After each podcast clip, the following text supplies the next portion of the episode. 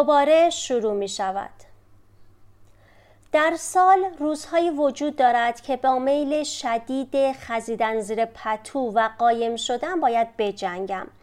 در این روزها تقویم دوست من نیست.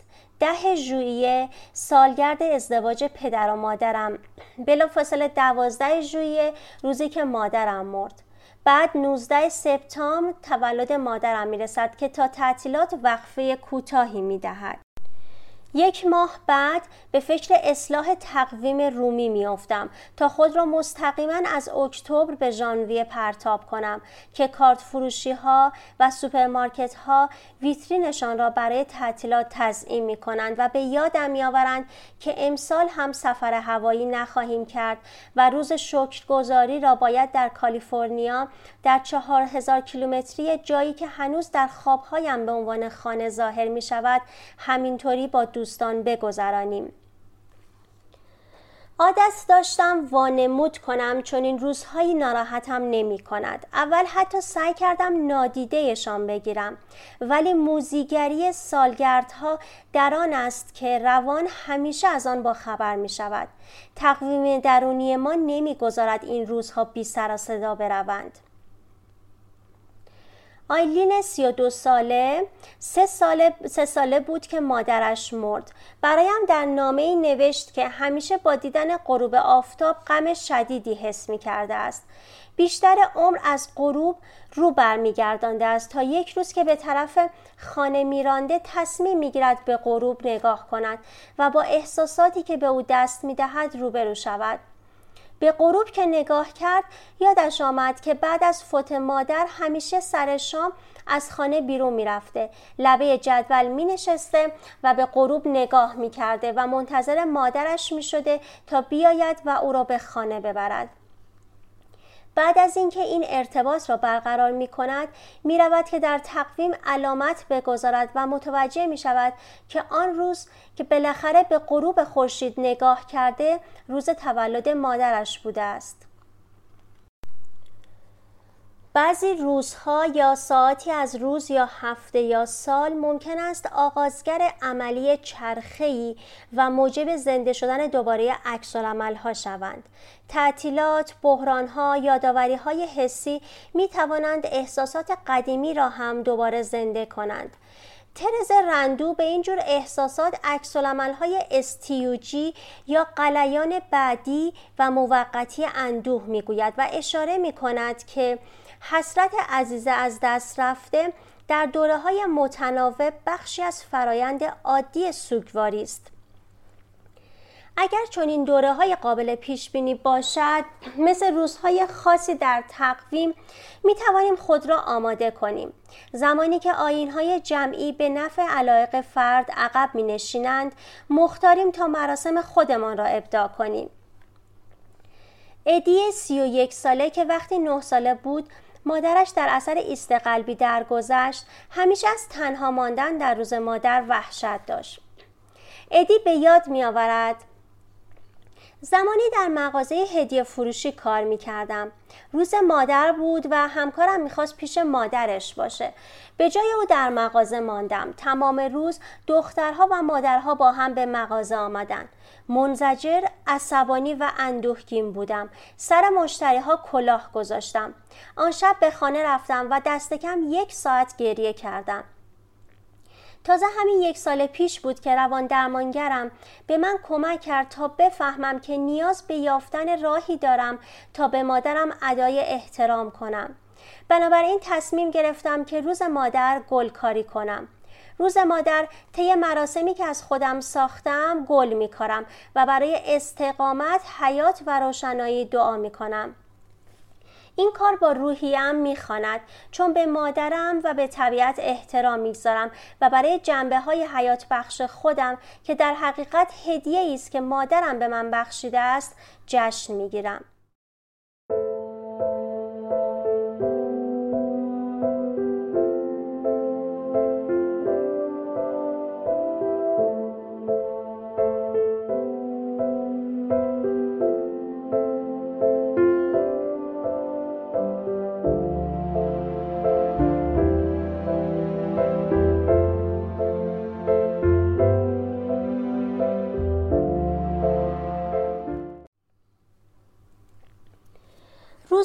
تولد هم واکنش های اندوه را فعال می کند.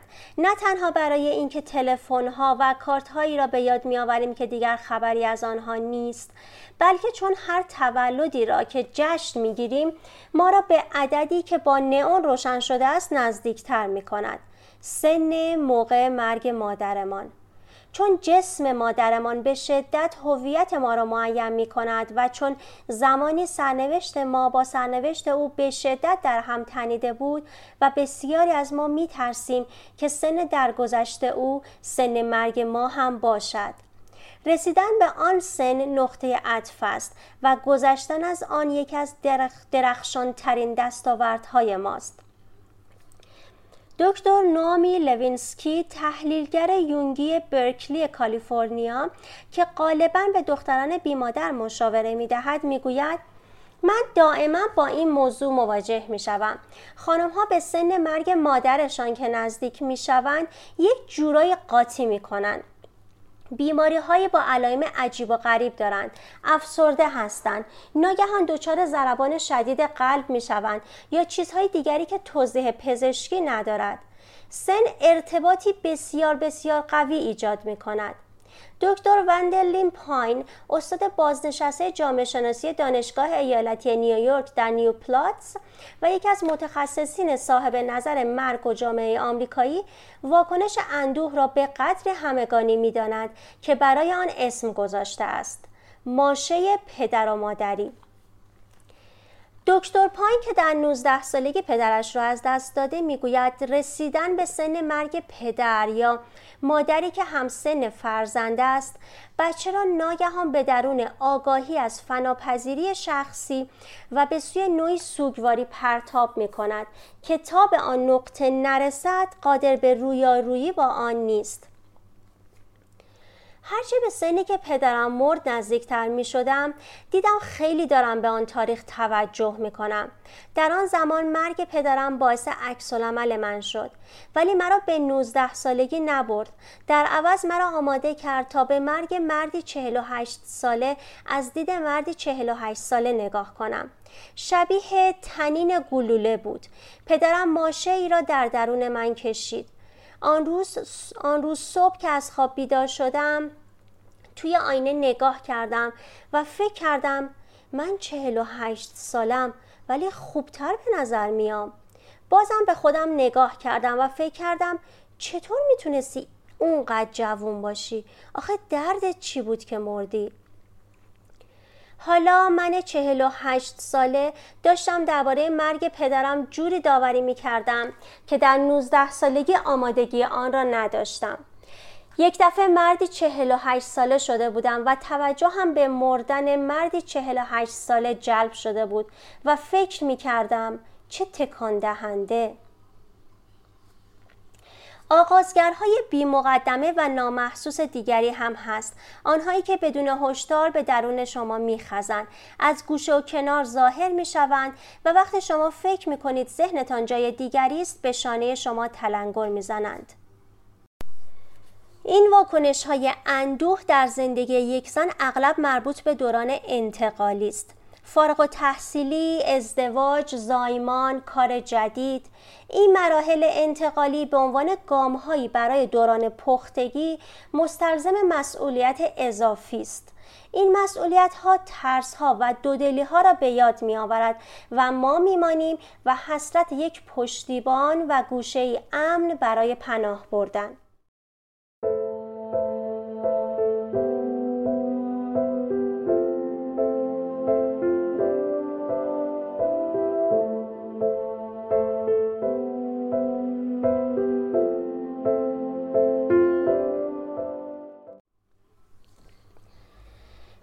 دکتر بنجامین گاربر مدیر مرکز اندوه کودکان بار هریس می‌گوید به مفهوم کلی این واکنش مربوط به خطر بزرگ شدن است. کسی که بزرگ می شود چیزهای بد برایش رخ می دهد می میرد. دکتر گاربر در بود شخصی تر می گوید دوران انتقال با تشدید انتظارات همراه است. از شما انتظارات بیشتر دارند. هر بار که به جلو پیش می روید همان موقع آرزوی برگشتن به عقب را دارید و وقتی به عقب برمیگردید والدین خود را در آنجا می بینید اگر به عقب نگاه کنید و کسی آنجا نباشد واقعا ترسناک است. دکتر اولین باسوف روان درمانگری در بودلر کلرادو و نویسنده کتاب مادری کردن برای خود می‌گوید در این دوران انتقالی سیستم ذهنی ما هماهنگ نیست. تناقض‌های درونی زیادی وجود دارد. به شخصی پشتیبان یا به خاطرات شخص پشتیبان میچسبیم. در حسرت ایمن بودن هستیم. وقتی به این نقطه عطف می رسیم غیبت مادر به نحو دردناکی محسوس است. چه خداگاه و چه ناخداگاه روزگاری این موقعیت ها را تصور کرده ایم و انتظار داشتیم که مادرمان وجود داشته باشد. وقتی نیست مفروضات ما به ناسازگارترین نحو ممکن با واقعیت نمی‌خواند. سوگواری دختر نه فقط برای آنچه از دست داده است برای بلکه برای آنچه که دیگر نخواهد بود و اگر مادرش در زمان زنده بودن از او حمایت و پشتیبانی نکرده باشد دختر برای آنچه موقعی نیاز داشته ولی هرگز به او نداده اند قصه می‌خورد. وقتی از دانشگاه فارغ تحصیل شدم و هیچ کدام از اعضای خانواده هم آنجا نبودن بی نهایت دلم برای مادرم تنگ شد. وقتی اولین ارتقای شغلیم را گرفتم و دلم می‌خواست خبر را به کسی بدهم که احساس سربلندی کند دلم برای مادرم تنگ شد. وقتی دو دخترم به دنیا آمدن دلم برای او تنگ شد. وقتی یادم نمی آمد که برای پشه گزیدگی چه کار باید کرد وقتی هیچکس اهمیتی نمی‌داد که در مطب دکتر زنان چقدر با من بیادبانه رفتار می کنند دلم برایش تنگ شد. در حقیقت موضوع این نیست که آیا او اگر زنده بود واقعا با عجله می آمد و در بچه داره به من کمک می کرد یا برایم پنبه و لوس لوسیون کالامین میفرستاد موضوع این است که من نمی توانم این چیزها را از او بخواهم و برای همین دوباره از نو دلم برایش تنگ می شود.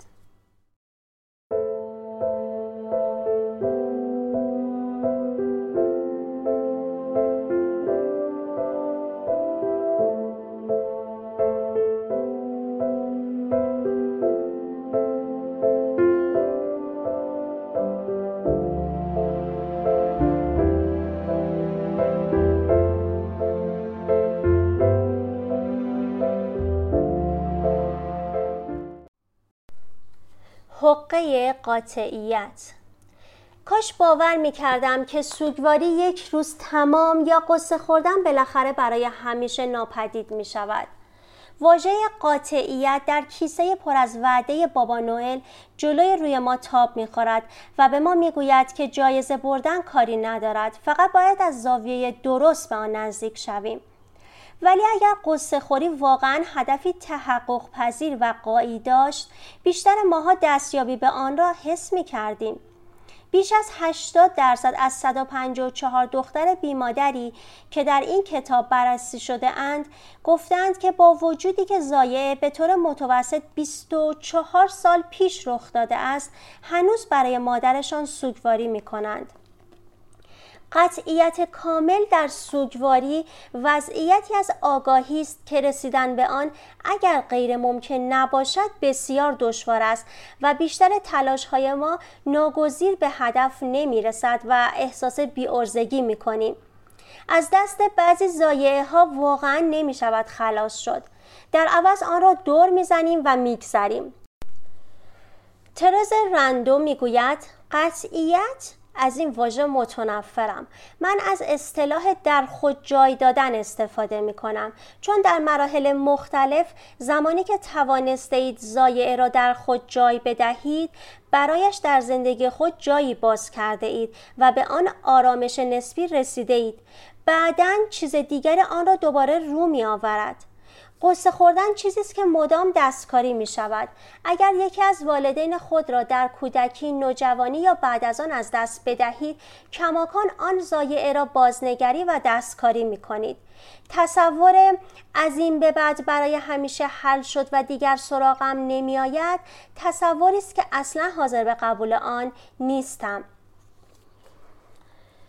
کارولین 53 ساله که در 11 سالگی مادرش از بیماری قلبی مرده است می‌گوید من هنوز دلم برای مادرم تنگ می شود. اگر کسی این حرفها را به خودم بزند تعجب می کنم که چطور آدم می تواند چهل و دو سال دلش برای یک نفر تنگ شود. مثل این است که بگویم چرا تمامش نمی کنی؟ فکر می کردم قصه خوردن مثل گذشتن از تونل باشد. عبور که کردیم در آخر تونل رنج و احساس مصیبت تا حدودی از بین می رود. وقتی فهمیدم لازم نیست که قصه خوردن را تمام کنم و اگر بر قصه هایم غلبه نکنم اشکالی ندارد فشار وارد بر من از بین رفت وقتی فهمیدم می توانم قصه ها را تا حدودی در خود جای بدهم گفتم خب این اتفاق افتاد بعد این یکی بعدم این یکی.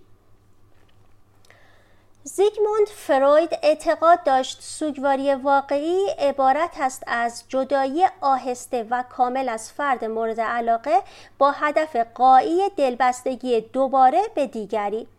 تئوری او دهها سال مبنای تحقیقات در مورد سوگواری بود ولی متخصصین داغداری سالهای اخیر به شدت تردید دارند که گذشته از مزر بودن این تئوری آیا اصولا چنین چیزی امکان دارد؟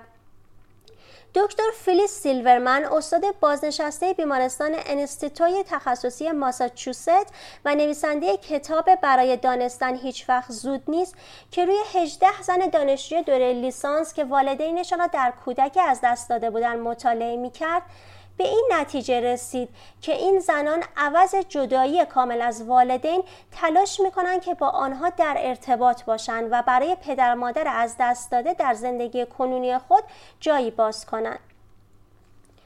اتصال مداوم با والدین از دست رفته به خصوص برای زنانی که به جای فرار از ارتباط با والدین و کسب استقلال عاطفی با حفظ رابطه خود را با دنیای بیرون سازگار می کنند چه بسا واکنشی طبیعی تر و راحت تر باشد.